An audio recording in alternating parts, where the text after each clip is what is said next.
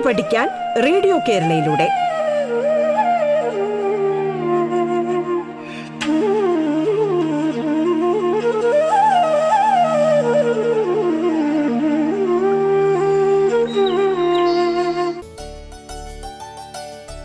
നമസ്കാരം. പാഠത്തിലേക്ക് സ്വാഗതം. പാഠത്തിൽ ഇന്ന് പത്താം ക്ലാസ് ബയോളജി ക്ലാസ് ആണ് കൈകാര്യം ചെയ്യപ്പെടുന്നത്. Wayanad G H S S കല്ലൂരിലെ അധ്യാപകൻ രതീഷ് ബി ആണ് നമ്മോടൊപ്പമുള്ളത്. നമസ്കാരം. പത്താം ക്ലാസ്സിലെ ജീവശാസ്ത്രം ആറാം അധ്യായത്തിലെ മറ്റൊരു ഭാഗത്തേക്ക് എല്ലാവർക്കും സ്വാഗതം. കഴിഞ്ഞ രണ്ട് ക്ലാസ്സുകളിലായി നമ്മുടെ സ്വഭാവത്തെ നിയന്ത്രിക്കുന്ന ഘടകങ്ങൾ അല്ലെങ്കിൽ ഫാക്ടേഴ്സ് അതിന്റെ കണ്ടെത്തലുമായി ബന്ധപ്പെട്ട് ഗ്രിഗർ ജൊഹാൻ മെൻഡൽ എന്ന ശാസ്ത്രജ്ഞൻ നടത്തിയ വർഗസങ്കരണ പരീക്ഷണങ്ങൾ ഹൈബ്രിഡൈസേഷൻ എക്സ്പെരിമെന്റ്സ് ആണ് നമ്മൾ പഠിച്ചത്. ആ പരീക്ഷണങ്ങളിൽ അദ്ദേഹം ഉപയോഗിച്ച ഘടകങ്ങൾ ആ ഘടകങ്ങളെ സൂചിപ്പിച്ച പ്രതീകങ്ങൾ അത് അടുത്ത തലമുറയിലേക്ക് പോകുന്ന രീതി ഇതൊക്കെ നമ്മൾ കൃത്യമായിട്ട് വിശകലനം ചെയ്തു. അതുമായി ബന്ധപ്പെട്ട പ്രവർത്തനങ്ങൾ നിങ്ങൾക്ക് തന്നിരുന്നു.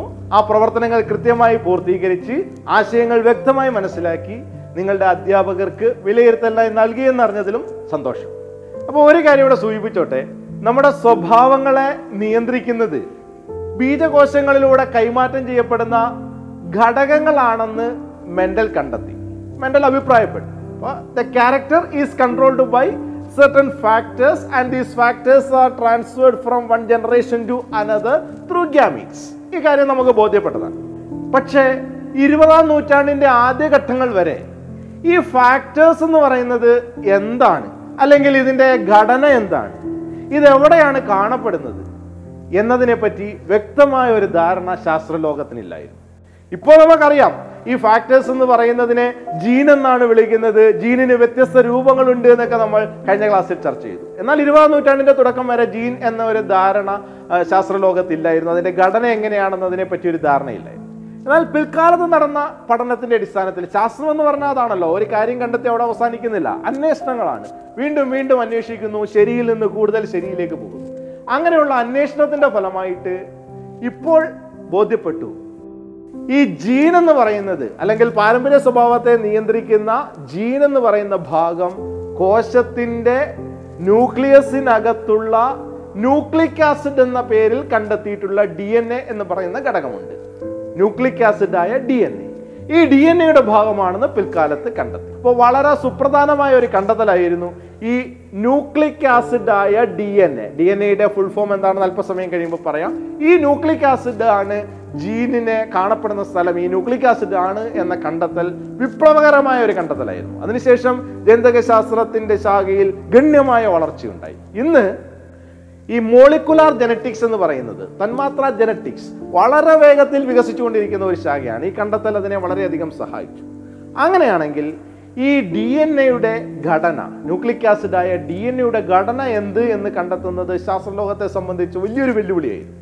അതിന്റെ കണ്ടെത്തൽ അതിന്റെ ഘടന എന്താണെന്ന് നമുക്ക് ചർച്ച ചെയ്യാം. Now we can discuss the structure of D N A it is a nucleic acid D N A എന്ന് പറയുന്ന ന്യൂക്ലിക് ആസിഡ് അതിന്റെ ഫുൾ ഫോം ഒന്ന് ശ്രദ്ധിക്കൂ. ഡി എൻ എ എന്ന് പറഞ്ഞാൽ ഡി ഓക്സി റൈബോ ന്യൂക്ലിക് ആസിഡ് അതിന്റെ പൂർണമായ പേര് ശ്രദ്ധിച്ചോ?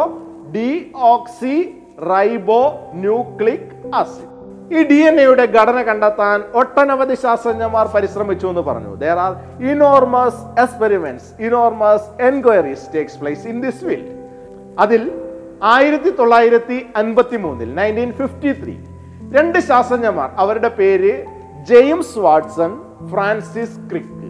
പറഞ്ഞ രണ്ട് ശാസ്ത്രജ്ഞന്മാരുടെ പേര് ശ്രദ്ധിക്കുക. James Watson Francis Crick. ഈ രണ്ട് ശാസ്ത്രജ്ഞന്മാർ ഡി എൻ എക്ക് ചുറ്റുകോവണി മാതൃകയാണ് എന്ന രീതിയിൽ അവതരിപ്പിച്ചു. അവർ അവതരിപ്പിച്ച ഡി എൻ എയുടെ മാതൃക ചുറ്റുകോവണി മാതൃക. They proposed or they presented double helical model of D N A ആയിരത്തി തൊള്ളായിരത്തി അമ്പത്തി മൂന്നിലാണ് ഇത് പ്രസന്റ് ചെയ്തത്.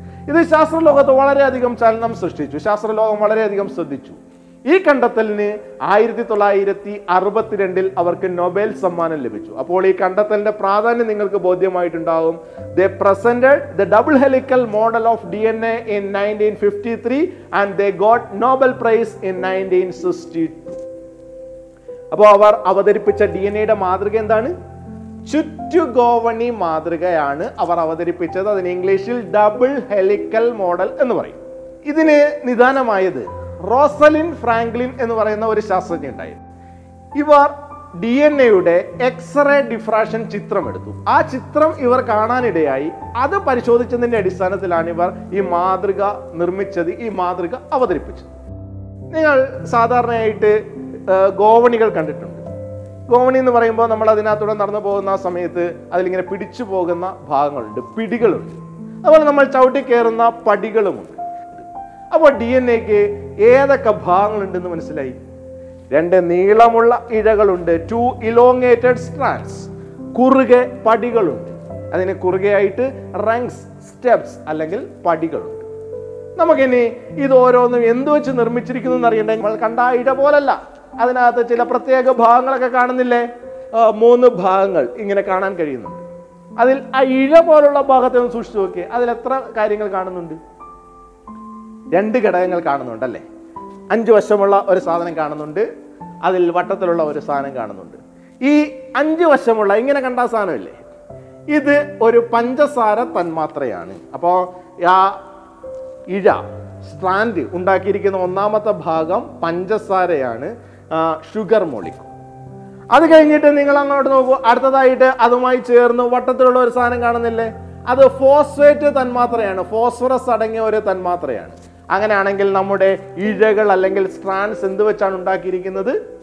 പഞ്ചസാര തന്മാത്ര phosphate so the strands are formed of sugar and phosphate ഇനി നമുക്ക് ആ പടിയിലേക്കൊന്ന് നോക്കാം റിങ്സിലേക്കൊന്ന് നോക്കാം സ്റ്റെപ്സ് നോക്കൂ.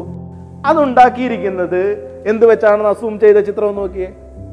നൈട്രജൻ ബേസുകൾ കൊണ്ടാണ്. പടികൾ നിർമ്മിക്കപ്പെട്ടിരിക്കുന്നത് നൈട്രജൻ ബേസുകൾ കൊണ്ടാണ്.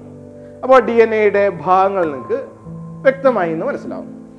ഇനി ഞാൻ എന്താണ്ട് ആ ഡി എൻ എയുടെ ഒരു ഇഴയെ നോക്കൂ. അതിൽ കൃത്യമായ ചില ഭാഗങ്ങൾ ആവർത്തിച്ച് ആവർത്തിച്ച് വരുന്നില്ലേ? ഒരു പ്രത്യേക യൂണിറ്റ് ഇങ്ങനെ ആവർത്തിച്ചു വരുന്നതായി നിങ്ങൾ ചിത്രത്തിൽ കാണുന്നില്ലേ? ഇപ്പൊ നമ്മുടെ ശരീരം നിർമ്മിച്ചിരിക്കുന്ന അടിസ്ഥാന ഘടകം കോശമാണെന്നറിയാം. ഈ ക്ലാസ് നിർമ്മിച്ചിരിക്കുന്ന ഇതിന്റെ ഭിത്തി ഉണ്ടാക്കിയിരിക്കുന്നത് ഇഷ്ടിക വെച്ചിട്ടാണ്. അതുപോലെ ഇതിൽ ചില യൂണിറ്റുകൾ ഇങ്ങനെ ആവർത്തിച്ച് ആവർത്തിച്ച് വരുന്നുണ്ടല്ലോ. ആ യൂണിറ്റിലേക്ക് ഒന്ന് ശ്രദ്ധിക്കൂ. ആ യൂണിറ്റിനെ ഡി എൻ എ നിർമ്മിച്ചിരിക്കുന്ന ഈ അടിസ്ഥാന യൂണിറ്റിനെ വിളിക്കുന്ന പേരാണ് nucleotide. So the basic unit the building block of D N A is called nucleotide. ഇപ്പൊ ഡി എൻ എ നിർമ്മിച്ചിരിക്കുന്ന അടിസ്ഥാന ഘടകത്തെ നമുക്ക് ന്യൂക്ലിയോറ്റൈഡ് എന്ന് വിളിക്കാം. ഇനി അസൂം ചെയ്ത ഭാഗത്ത് കൃത്യമായി നോക്കൂ. ഒരു ന്യൂക്ലിയോറ്റൈഡിൽ എന്തൊക്കെ ഘടകങ്ങൾ ഉണ്ടെന്നാണ് നിങ്ങൾ കാണുന്നത്? അതെ അതിനകത്ത് ആദ്യമായിട്ട് ഒരു പഞ്ചസാര കാണുന്നുണ്ട്. ആദ്യമായിട്ടുള്ളത് ഒരു പഞ്ചസാരയാണ്. ഡി എൻ എയിൽ കാണുന്ന ഈ പഞ്ചസാരയെ ഡി ഓക്സി റൈബോസ് എന്ന് വിളിക്കും. അപ്പൊ ഡി എൻ എയുടെ ന്യൂക്ലിയോടൈഡിൽ കാണപ്പെടുന്ന പഞ്ചസാരയുടെ പേര് deoxyribose the sugar present in the nucleotide of D N A is called deoxyribose ആ പഞ്ചസാരയോട് ചേർന്ന് ഒരു ഫോസ്ഫേറ്റ് കാണപ്പെടുന്നു. അപ്പോൾ ന്യൂക്ലിയോടൈഡ് ഉണ്ടാക്കിയിരിക്കുന്ന രണ്ടാമത്തെ ഘടകം എന്ന് പറയുന്നത് ഫോസ്ഫേറ്റ് ആണ് so the second component is phosphate ഇനി മൂന്നാമതായിട്ട് ഈ ഡി എൻ എ നോക്കിക്കഴിഞ്ഞാൽ നിങ്ങൾക്ക് അതിനകത്ത് മറ്റൊരു കമ്പോണന്റ് കാണാൻ പറ്റും. ആ കമ്പോണന്റിനെ നൈട്രജൻ ബേസ് എന്ന് വിളിക്കും. അപ്പോൾ ഡി എൻ എ നിർമ്മിച്ചിരിക്കുന്ന കമ്പോണന്റുകൾ ഏതൊക്കെയാണ്? പഞ്ചസാര ഷുഗർ രണ്ടാമതായിട്ട് ഫോസ്ഫേറ്റ് ഫോസ്ഫറസ് അടങ്ങിയ സംയുക്തം. മൂന്നാമത് നൈട്രജൻ ബേസ് ആണ്. നൈട്രജൻ ബേസ് എന്താണെന്ന് നിങ്ങൾക്ക് സംശയം തോന്നുന്നു? നൈട്രജൻ ബേസ് എന്ന് പറഞ്ഞാൽ നൈട്രജൻ അടങ്ങിയിട്ടുള്ള ക്ഷാര സ്വഭാവമുള്ള സംയുക്തമാണ്. എന്ന് പറഞ്ഞാൽ these are nitrogen containing alkaline molecule nitrogen എന്ന് പറയുന്ന മൂലകം അതിനകത്ത് അടങ്ങിയിട്ടുണ്ട്. ഇതിന് ക്ഷാര സ്വഭാവമാണ് ആൽക്കലി സ്വഭാവമാണ്. നിങ്ങൾ കെമിസ്ട്രി പഠിച്ചിട്ടുണ്ട്. ആസിഡ് ആൽക്കലി എന്ന്. അങ്ങനെ ആൽക്കലി സ്വഭാവമുള്ള ഒരു തന്മാത്രയാണ് നൈട്രജൻ ബേസ് ഇപ്പോൾ ഒരു ന്യൂക്ലിയേറ്റൈഡിന് എത്ര ഭാഗങ്ങളുണ്ടെന്നാണ് വ്യക്തമായത്? മൂന്ന് ഭാഗങ്ങളുണ്ട്. ഒന്നാമത്തെ ഭാഗത്തെ നമ്മൾ പഞ്ചസാര. ആ പഞ്ചസാരയുടെ പേര് ഡി ഓക്സി റൈബോസ് രണ്ടാമത്തത് ഫോസ്ഫേറ്റ് മൂന്നാമത്തത് നൈട്രജൻ ബേസ്. ഒരു കാര്യം പറഞ്ഞോട്ടെ. ഈ ഡി എൻ എയിലെ നൈട്രജൻ ബേസുകൾ ഒരു തരമല്ല. അതെ നാല് തരം കാണുന്നുണ്ടല്ലേ. അപ്പോൾ ഡി എൻ എയിലെ നൈട്രജൻ ബേസുകൾ ഏതൊക്കെയാണെന്ന് നമുക്ക് പരിചയപ്പെടാം. ഡി എൻ എയിലെ ഒന്നാമത്തെ നൈട്രജൻ ബേസ് ആണ് അഡിനിൻ. അതിനെ നമ്മൾ എ എന്ന് സൂചിപ്പിച്ചു. അപ്പോൾ ഡി എൻ എയിൽ കാണപ്പെടുന്ന ഒന്നാമത്തെ നൈട്രജൻ ബേസ് അഡിനിൻ. സൂചിപ്പിച്ച അക്ഷരം എ. രണ്ടാമത്തെ നൈട്രജൻ ബേസ് ആണ് തൈമിൻ അതിനെ നമുക്ക് ടി എന്ന് സൂചിപ്പിക്കാം. അപ്പോൾ ഡി എൻ എൽ കാണപ്പെടുന്ന രണ്ടാമത്തെ നൈട്രജൻ ബേസ് തൈമിൻ അതിനെ ടി എന്ന് സൂചിപ്പിച്ചു. ഡി എൻ എൽ കാണപ്പെടുന്ന മൂന്നാമത്തെ നൈട്രജൻ ബേസ് ആണ് സൈറ്റോസിൻ അതിനെ നമ്മൾ സി എന്ന് സൂചിപ്പിച്ചു. പേര് ശ്രദ്ധിക്കുക. സൈറ്റോസിൻ സി എന്ന് സൂചിപ്പിച്ചു. ഡി എൻ എൽ കാണപ്പെടുന്ന നാലാമത്തെ നൈട്രജൻ ബേസ് ആണ് ഗ്വാനിൻ അതിനെ ജി എന്ന് സൂചിപ്പിച്ചു. Guanine N A consist of four type of nitrogen bases they are adenine thymine guanine and cytosine ഇപ്പോൾ ഡി എൻ എയിലെ ന്യൂക്ലിയോടൈഡിലെ കമ്പോണൻസ് മനസ്സിലായില്ലേ? Nucleotide is a basic unit of D N A it consist of three molecules one is sugar and that sugar is called deoxyribose second one is phosphate and third one is nitrogen base nitrogen bases are nitrogen containing alkaline compounds. They are four types. They are adenine thymine guanine and cytosine പേര് കൃത്യമായി പഠിച്ചില്ലേ? D N എയിലെ ന്യൂക്ലിയോടൈഡിൽ കാണപ്പെടുന്ന nitrogen base വളരെ പ്രാധാന്യമുള്ള തന്മാത്രകളാണ്. വളരെയധികം importance ഉണ്ട്. എന്തെന്നാൽ ഇവ ജോഡി ചേരുന്നത് കൊണ്ടാണ് നമ്മൾ ഡി എൻ എയുടെ രണ്ടിട ചേർന്ന് ഒരു ചുറ്റുകോവണി ആകൃതി കിട്ടിയത്. അല്ലെങ്കിൽ ഗോവണി പോലെ കാണത്തില്ലായിരുന്നു. ഒരു ഇഴേ ഉണ്ടാവുള്ളൂ അപ്പൊ ഈ നൈട്രജൻ ബേസുകൾ ജോഡി ചേരും പെയ്ഡ് അവർ പെയർ ചെയ്യും. അപ്പോൾ ഈ പെയർ ചെയ്യുന്നത് അങ്ങനെ തോന്നിയത് പോലൊന്നും ചെയ്യില്ല. പെയർ ചെയ്യുന്നതിന് ചെയ്യുന്നതിനൊരു പ്രത്യേകതയുണ്ട്. നേരത്തെ ഞാൻ സൂചിപ്പിച്ചു അഡിനിൻ എന്ന് പറയുന്ന തന്മാത്ര ഉണ്ടെന്ന് പറഞ്ഞു. ഈ അഡിനിൻ എന്ന് പറയുന്ന തന്മാത്ര തൈമിനുമായിട്ടാണ് ജോഡി ചേരുന്നത്. അപ്പോൾ ഇത് ശ്രദ്ധിക്കുക ഇത് അഡിനിൻ ആണ്. ഈ അഡിനിൻ തൈമിനുമായിട്ട് ജോഡി ചേരും. അപ്പൊ ജോഡി ചേരുന്ന നൈട്രജൻ ബേസുകൾ അഡിനിനും തൈമിനും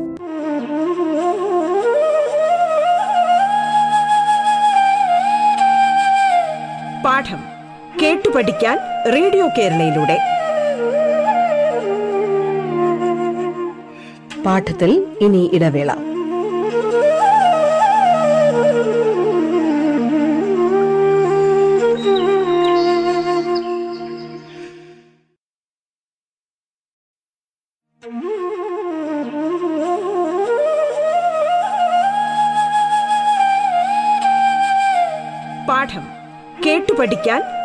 കേരളയിലൂടെ. തുടർന്ന് കേൾക്കാം പാഠം.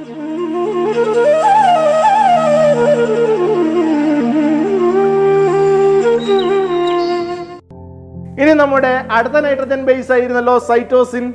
ഈ സൈറ്റോസിനും ഗ്വാനിനുമായിട്ട് ജോഡി ചേരും. Guanine cytosine.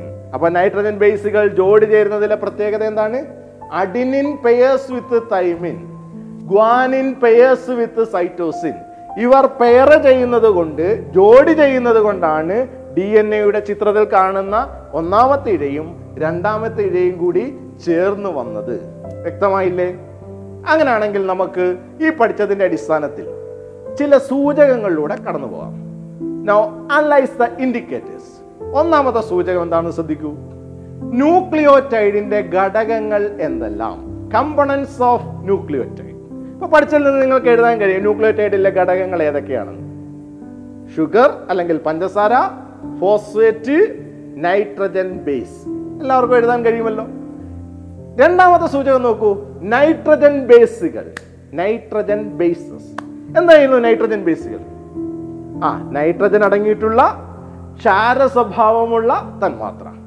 അപ്പോൾ അതിനെ പ്രത്യേകത നിങ്ങൾ മനസ്സിലാക്കി. They are nitrogen containing alkaline compounds ഇനി നൈട്രജൻ ബേസുകൾ എത്ര തരം ഉണ്ടായിരുന്നു? നാല് തരം. Adenine thymine guanine cytosine there are four types of nitrogen bases adenine thymine guanine and cytosine നമുക്ക് അടുത്ത സൂചകം അല്ലെങ്കിൽ ഇൻഡിക്കേറ്റർ നോക്കാം. നൈട്രജൻ ബേസുകൾ ജോഡി ചേരുന്നതിൽ പുലർത്തുന്ന സവിശേഷത. അവരെങ്ങനെയാണ് ജോഡി ചേരുന്നത്? Specificity maintain by nitrogen bases in pairing അറിയാമല്ലോ അഡിനിൻ തൈമിനുമായിട്ട് ജോഡി ചേരും സൈറ്റോസിൻ ഗ്വാനിനുമായിട്ട് ജോഡി ചേരും adenine pairs with thymine and guanine pairs with cytosine അപ്പോൾ സൂചകങ്ങളുടെ ഉത്തരം വളരെ കൃത്യമായി വ്യക്തമായി രേഖപ്പെടുത്തി ഇത് മനസ്സിലാക്കി നിങ്ങളുടെ അധ്യാപികയ്ക്ക് വിലയിരുത്താൻ നൽകുമല്ലോ. അങ്ങനെയാണെങ്കിൽ നമുക്ക് മറ്റൊരു പ്രവർത്തനം കൂടി ചെയ്യാം. ഡി എൻ എയുടെ ഒരിഴ പൂർണമായി തന്നിട്ടുണ്ട്. മറ്റേ ഇഴയുടെ ഒരു ഭാഗം നൽകിയിട്ടുണ്ട്. നിങ്ങൾ ചെയ്യേണ്ടത് ഇതുവരെ പഠിച്ചതിന്റെ അടിസ്ഥാനത്തിൽ മനസ്സിലാക്കിയതിന്റെ അടിസ്ഥാനത്തിൽ ആ രണ്ടാമത്തെ ഇഴ കൂടി കൂട്ടിച്ചേർത്ത് ചിത്രം പൂർത്തീകരിച്ച് നിങ്ങളുടെ സയൻസ് ഡയറിയിൽ രേഖപ്പെടുത്തണം.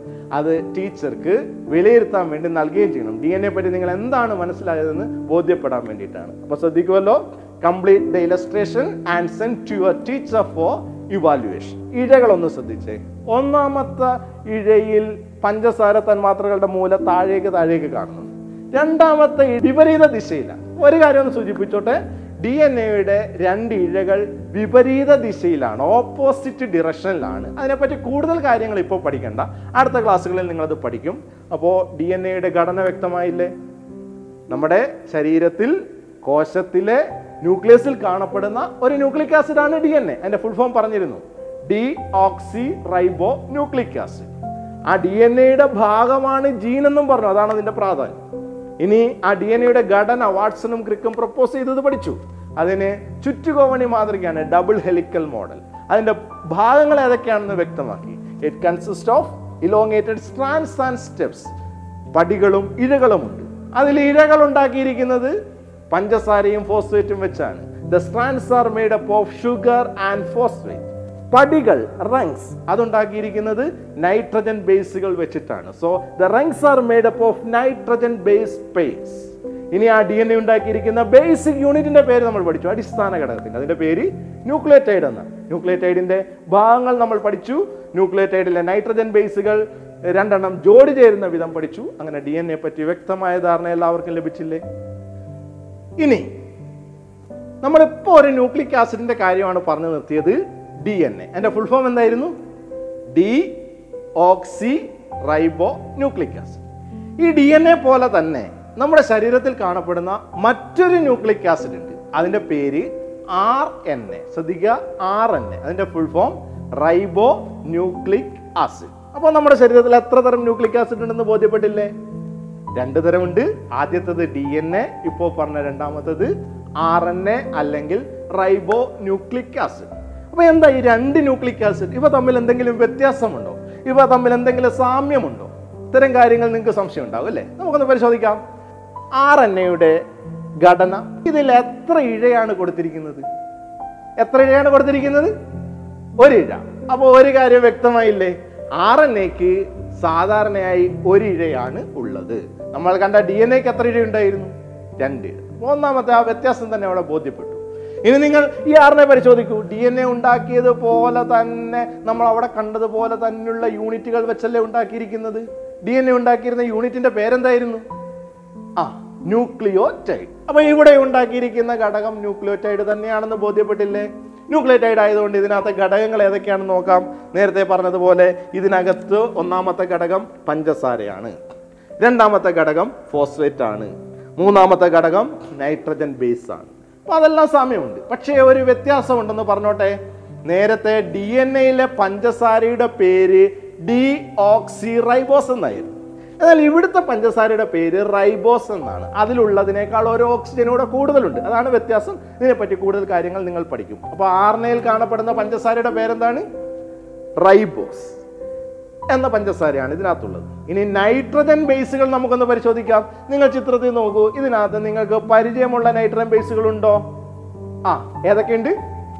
അഡിനിൻ ഉണ്ട് ശരി. സൈറ്റോസിൻ ഉണ്ട് ഗ്വാനിൻ ഉണ്ട് അടുത്തത് വായിക്കാൻ കിട്ടുന്നുണ്ടോ? ആ യുറാസിൽ. അപ്പൊ നേരത്തെ പഠിച്ച എന്തെങ്കിലും ഇവിടെ ഇല്ലാത്തതുണ്ടോ? ഉണ്ട്. ഏതാണ്? തൈമിൻ ഇവിടെ ഇല്ല. അല്ലേ?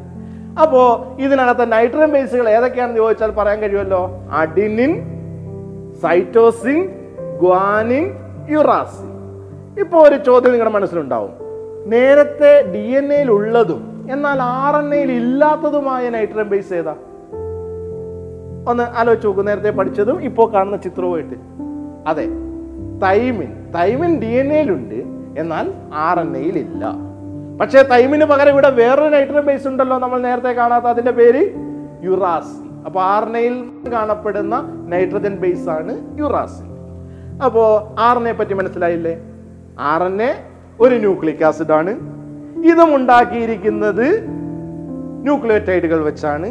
സാധാരണയായിട്ട് ആർ എൻ എക്ക് എത്ര ഇരയാണെന്ന് പറഞ്ഞു? ഒരു ഇരയാണ്. ഇതിലെ കാണപ്പെടുന്ന പഞ്ചസാര റൈബോസ് എന്ന പഞ്ചസാരയാണ്. ഇതിലും ഫോസ്ഫേറ്റ് അടങ്ങിയിരിക്കുന്നു. ഇതിലും നൈട്രജൻ ബേസുകളുണ്ട് എന്നാൽ നൈട്രജൻ ബേസിൽ വ്യത്യാസമുണ്ട്. ഇതിൽ കാണപ്പെടുന്ന നൈട്രജൻ ബേസുകൾ അഡിനിൻ യുറാസിൽ ഗ്വാനിൻ സൈറ്റോസിൻ എന്നിവയാണ്. അവ ജോഡി ചേർന്നാണോ കാണപ്പെടുന്നത് നോക്കൂ. ഇതിൽ ജോഡി ചേർന്നല്ല കാണപ്പെടുന്നത് എന്ന് മനസ്സിലായി. So RNA is a nucleic acid it is also formed of nucleotide and its nucleotide consist of sugar and the name of the sugar present in RNA is ribose. It also consists of phosphate and four nitrogen bases are also present here. The nitrogen bases present in RNA are adenine, uracil, guanine and cytosine. ഇപ്പോ മനുഷ്യ ശരീരത്തിൽ അല്ലെങ്കിൽ ജീവികളുടെ ശരീരത്തിൽ കാണപ്പെടുന്ന രണ്ട് nucleic ആസിഡുകൾ ഏതൊക്കെയാണെന്ന് വ്യക്തമായില്ലേ ഒന്ന് ഡി എൻ എ രണ്ട് R N A D N എയുടെ full form deoxyribonucleic acid R N എയുടെ ഫുൾ ഫോം റൈബോ ന്യൂക്ലിക് ആസിഡ് രണ്ടും തമ്മിലുള്ള സാമ്യങ്ങൾ കണ്ടു രണ്ടും തമ്മിലുള്ള വ്യത്യാസങ്ങളും നിങ്ങൾ കണ്ടു. ഇത്രയും കാര്യം നിങ്ങൾക്ക് വ്യക്തമായി എന്ന് വിചാരിക്കുന്നു.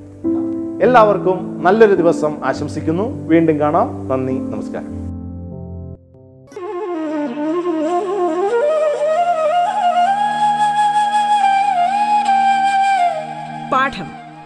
പഠിക്കാൻ റേഡിയോ കേരളയിലൂടെ. പാഠത്തിന്റെ ഇന്നത്തെ അധ്യായം പൂർണമാകുന്നു. ഇനി അടുത്ത ദിവസം കേൾക്കാം. നമസ്കാരം.